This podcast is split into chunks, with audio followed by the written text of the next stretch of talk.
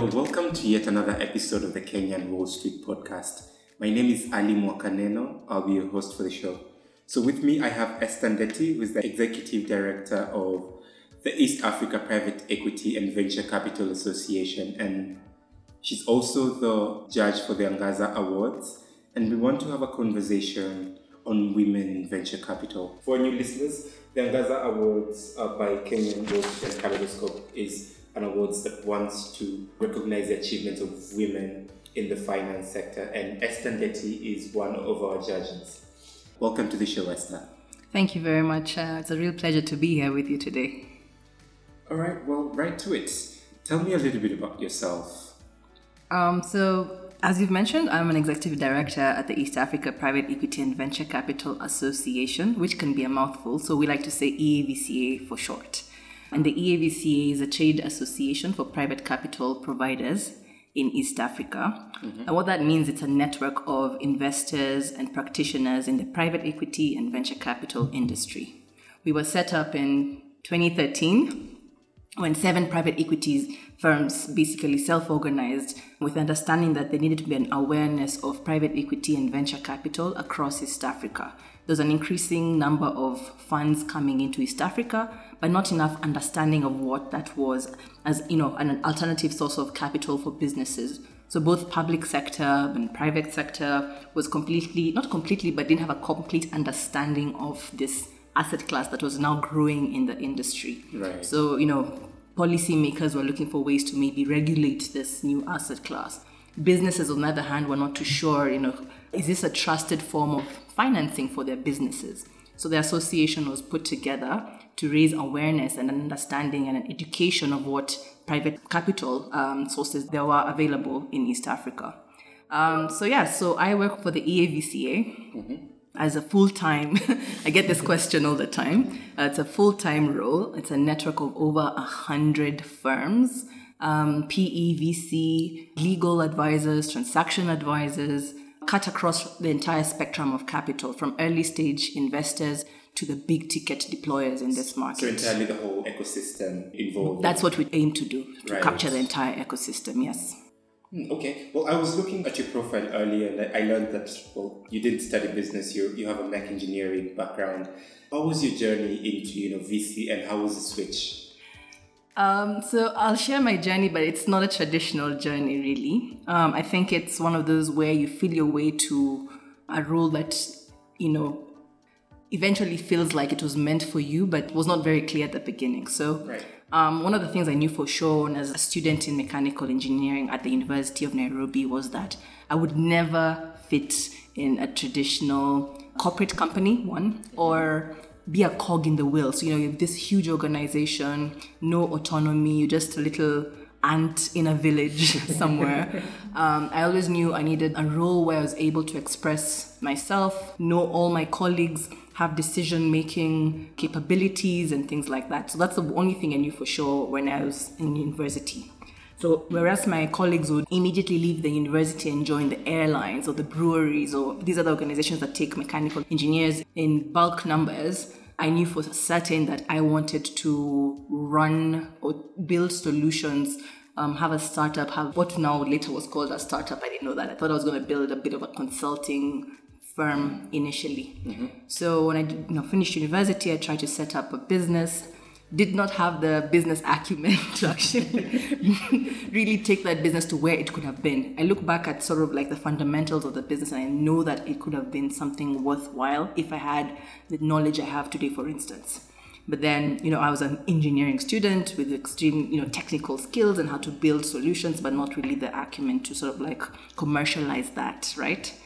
So of course, I have a few failed um, startup stories in my in my past, and somewhere along the line, I remember being, I think, on the second attempt to run a business is when I got very frustrated. You know, knocking at banks' doors, trying to finance this business, and they're looking at you like, "Who are you? What is your track record?"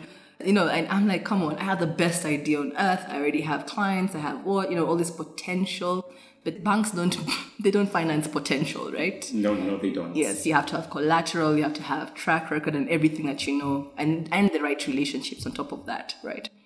So I remember being very frustrated. on the second business that I tried to put together, it was actually doing really well. I had a co-founder, but then we did not agree on how the business was to grow from there, and so we parted ways. But I know I was certain I wanted to do something in the intermediary side of the business um, ecosystem, rather. So somewhere between either providing advisory services for businesses or just getting into the funding side of things and understanding what these opportunities are. I didn't think there was enough information out there with regards to sort of like, you know, capital alternative sources, for instance, right? Um, I didn't know that, things like grants, I think would have been perfectly fit for a grant or, you know, I didn't know those angel investors, for instance, you know, uh, it was just a complete, you know. right. I, I'm happy you actually brought up this story, yeah? Given that I would call you a founder, um, you're on the other side of the divide right now. How do you view things? How do you view um, funding opportunities and alternative uh, sources of capital? That's an interesting question. I think definitely uh, ecosystem has evolved ever since those days, right? Um, one, there's more information out there. There's a lot more understanding of what opportunities and what sources of capital are there. Number two, there are more alternative sources of capital um, in the market. I think in those days there were more limited number of funds and looking for businesses, you know, and you know, it was just a smaller market. It's grown so much more over the past decade. Mm-hmm. Um, also, the ticket sizes, for instance, um, there are very few seed startup financing solutions or providers initially. Early stage investors were very few in this market. That has significantly increased over the past you know few years especially in the last three four years Definitely. right? So i think it's all growing in the right trajectory. Like we need to recognize that the venture capital the venture funding industry particularly in kenya is very young. We are barely a teenager if you're to sort of you know use an analogy with regards to you know the growth of a person right? So you know there's still a lot that needs to be done. Mm-hmm. um, we're not there yet but i feel like we're on the right trajectory You've, you've taken me off a tangent, and you know what? I'll go with it. Where would you put Kenya, you know, compared to other African giants, compared to um, regional players like um, Nigeria and South Africa, Egypt? in terms of you know both awareness to alternative sources of funding and actual you know money rolling on the ground. Uh, that's an interesting question, which was not on the script. but I'll say I think about three things. One, the awareness in uh, Kenya is a lot higher than many parts of uh, Africa, right? Um, amongst the giants, um, eh, you know, I don't know who, Nigeria, Egypt, South Africa, Kenya, I think really we are at par with regards to awareness. Um, with regards to number of funds and the ease of funds setting up in our country, like Kenya actually is one of the easiest countries to attract capital when you compare those countries the regulatory environment, the enabling environment is, you know, it's more supportive than many of these other countries. So I think we are really at a better playing field. And how you can be able to measure that is despite our economy being smaller, our economy at large being smaller than Nigeria and South Africa and Egypt, in terms of capital uh, deployed in Kenya, we are second currently in, on the continent, for instance. So why are we having more in, uh, capital being invested in Kenya, yet we're such a small economy in comparison to these others? It's because of that enabling environment, that, that awareness, and that ease to attract more capital, which is something that EAVCA does. Basically, our uh, fundamental role is to attract more capital into East Africa. And so being able to see that and witness that is really great for us. One of the things that is a big difference, though, for instance, Nigeria and um, Kenya, is that in Nigeria we see a lot more local funders, local capital supporting startups. You know, the high net worth individuals there have an understanding and are plugging money into the ecosystem to ensure businesses are growing fast. So that by the time institutional investors are coming in, these businesses have already had experience with angel investors and you know that early stage funding. I think we still have a lot more to do with that um, here in Kenya, for instance. I know that you've talked about you know where we are compared to our peers what do you think are some of the major bottlenecks in the VC space, you know, in Kenya and East Africa as a whole? So I think the one we've just talked about is just having more local capital participate in venture capital, mm-hmm. right? So if our pension funds, our high net worth individuals, our institutional investors could put more money into venture capital, I think it would go a long way in being able to develop that sector more. Currently, venture capital is underpinned by foreign capital. And because of that, then we have to you know, follow certain norms and you know biases that keep coming up in conversations. But you know, I think to have a more robust industry, we just have to have more locals, more Kenyan money investing in businesses here. So I think that's one of the bottlenecks, you know. The other, I think, is something that's working. Uh, I think I talked about this earlier when we're seeing, you know, initially there was a gap with regards to the ticket sizes available mm-hmm. and the needs of the businesses on the ground. Right.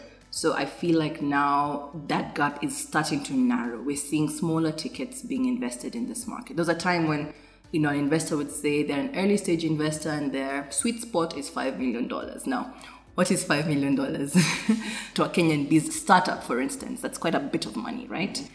But now we're seeing, you know, a diversification and a range of ticket sizes available for different businesses, which I think is exciting. So it's not it's still a gap i think. It still needs to sort of like be really brought down and have more funds doing really early stage um, tickets. But you know work in progress right and then even on the private equity side i think i've spoken a lot about venture capital it's like EAVCA works on a daily basis to you know educate pension funds for instance on their role to invest in uh, private equity firms um, here um, in 2015, you know, CMA was able to, you know, adjust regulation where up to 10% of local assets under management by pension funds could be invested into private equity. Up until two years ago, we were still at 0.00001% invested into private equity.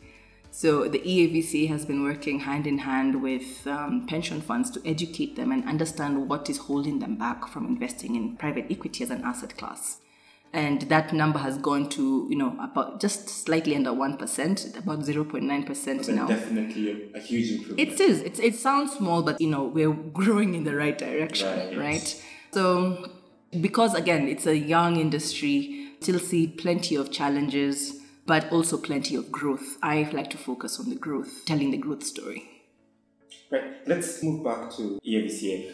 So EAVCA has a membership of over 100 companies, yeah? What are some of the initiatives that you've taken for startups, or, rather, what are some of the initiatives that you have for startups in Kenya and East Africa? Everything we do benefits startups, businesses, small and big alike, right? right. Like I said, our primary role is to attract capital into this market and to unlock local capital.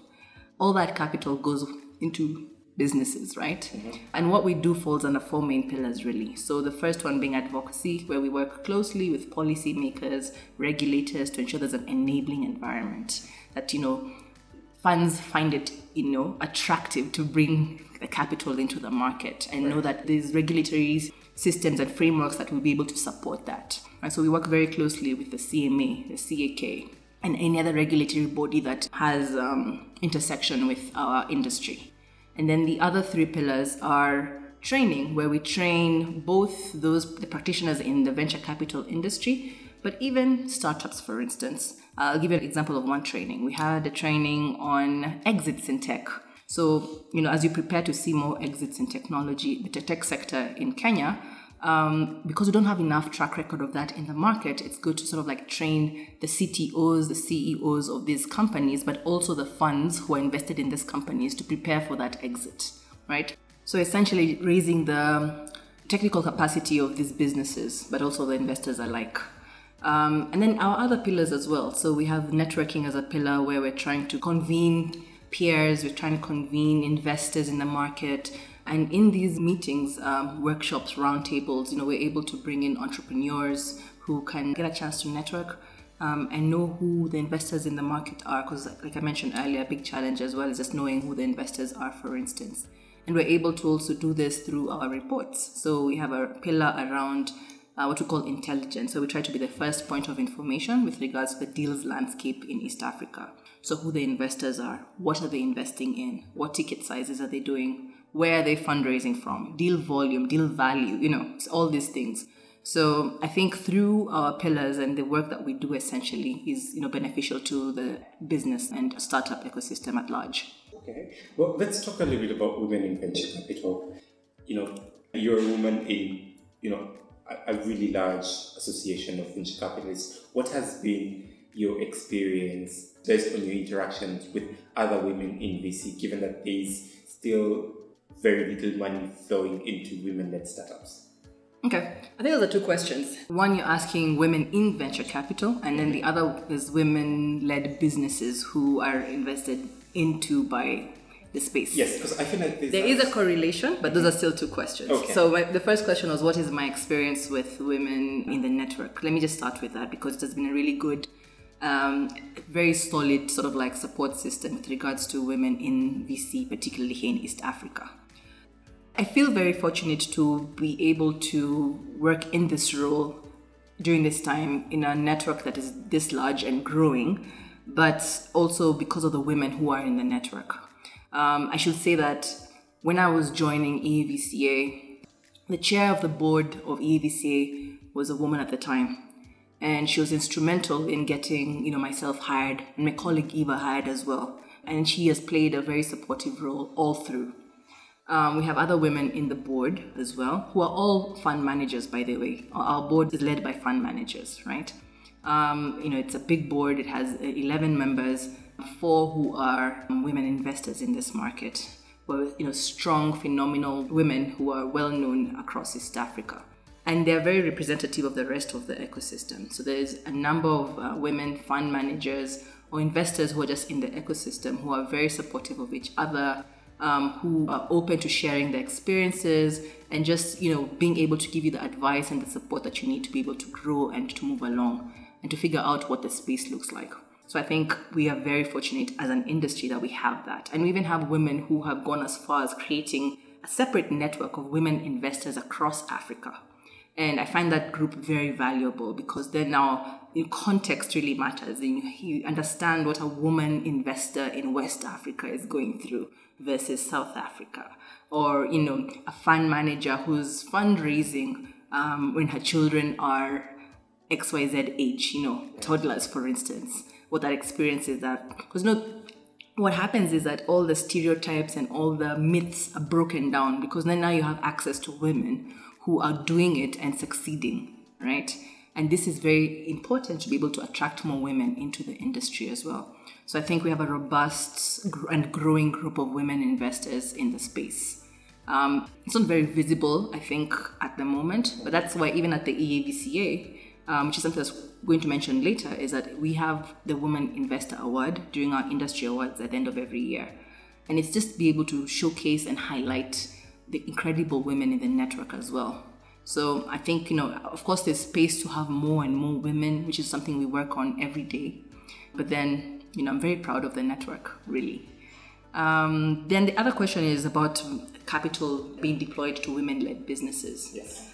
Like everywhere else in the world, this is, you know, it's a huge concern. But again, growth story is that, you know, there's an increased focus in, um, you know, investing in women-led businesses, and you know that the push has been really slow and basically pushing a big ball up a hill. But I feel like we are now getting to the ears of the people who would essentially be the decision makers in this, the LPs out there, are now concerned about how much capital is being invested in women. Um, LPs being limited partners who invest into GPs or the fund managers, right? So now we're seeing gender lens investment vehicles being created with a mandate to invest in women. That's something I'm really excited to see. We're seeing big funds, uh, prominent um, mainstream funds, creating gender lens, um, you know, divisions in their businesses, for instance, and you know, committing to a certain percentage of businesses have to be led by women for them to be in their portfolio, you know. So as in we're seeing it creeping slowly, and this is something that's happening across the world, but I'm really excited to see it happen here in Africa as well. You know, you've mentioned uh, a couple of initiatives just to improve representation of women in VC funds as well as sort of help deploy funds to women um, businesses.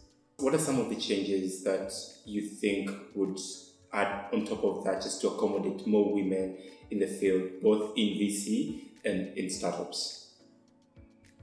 So, venture capital as an industry, like I mentioned earlier, is still a young industry. in the region.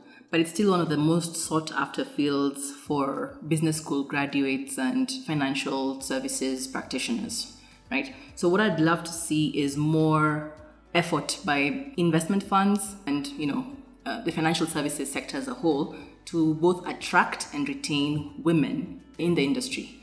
So, more effort, more deliberate effort on their part. And the second thing is data, contextualized data for our region. So, you know, data by EIB shows that women led VC backed companies in the EU enjoy high exit rates in terms of deal value and deal volume. My gut instinct says um, the same is applicable for women led businesses here in East Africa, but we don't have the data to support that yet. So I would love to see that data, and I know now probably that's a thing for EAVCA to do, um, that shows that women-led VC-backed companies would essentially give them bigger exits in this market, and that would definitely attract more investment funds into women-led businesses in this market.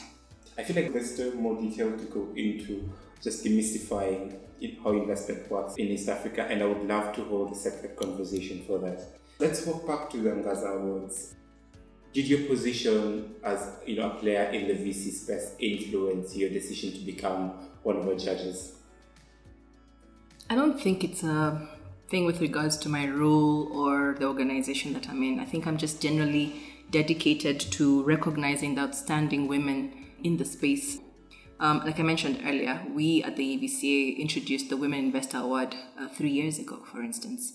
And that is just dedicated to showcasing the amazing women who are breaking barriers and just celebrate their excellence, but specifically in the VC space. The Angaza Awards does this, but at a wider and bigger scope, right? It's women in the finance sector. And so for that, that was just amazing, and I'm just honored to be a part of that.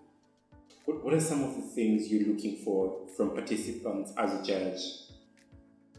That's an interesting question. I think from the applications that I've seen, um, the women that we'll spotlight all show strength, diversity, innovation, and female leadership, you know, in the financial services in Kenya. But I think the thing that I'm looking for is the women who are actively championing change for women in finance, opening those doors, creating more opportunities, and being a light, a beacon for women in finance as a whole. That sounds powerful. Now that we've already sort of closed the application for the Angaza Awards, what was some of the advice that you gave applicants you know, when you were still open?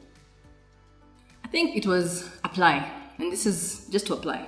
This was because of my experience initially. When you first launched uh, Women Investors Awards at EAVCA, you'd find that women didn't think they were qualified to, you know, nominate themselves, for instance, right?